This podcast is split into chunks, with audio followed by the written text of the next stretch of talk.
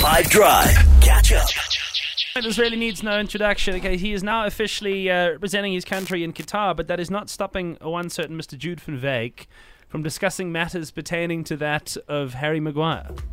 Yes, uh, as we all know, Harry Maguire is an English defender uh, who was bought by Manchester United in 2019 for 80, 80, 80 million pounds, which is a lot of money. I think they could have spent that money more wisely, if you ask me.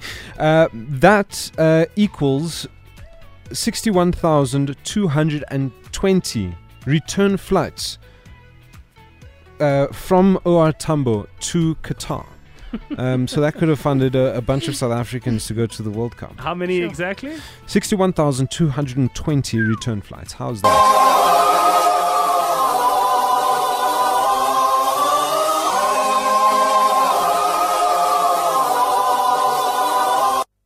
Maguire!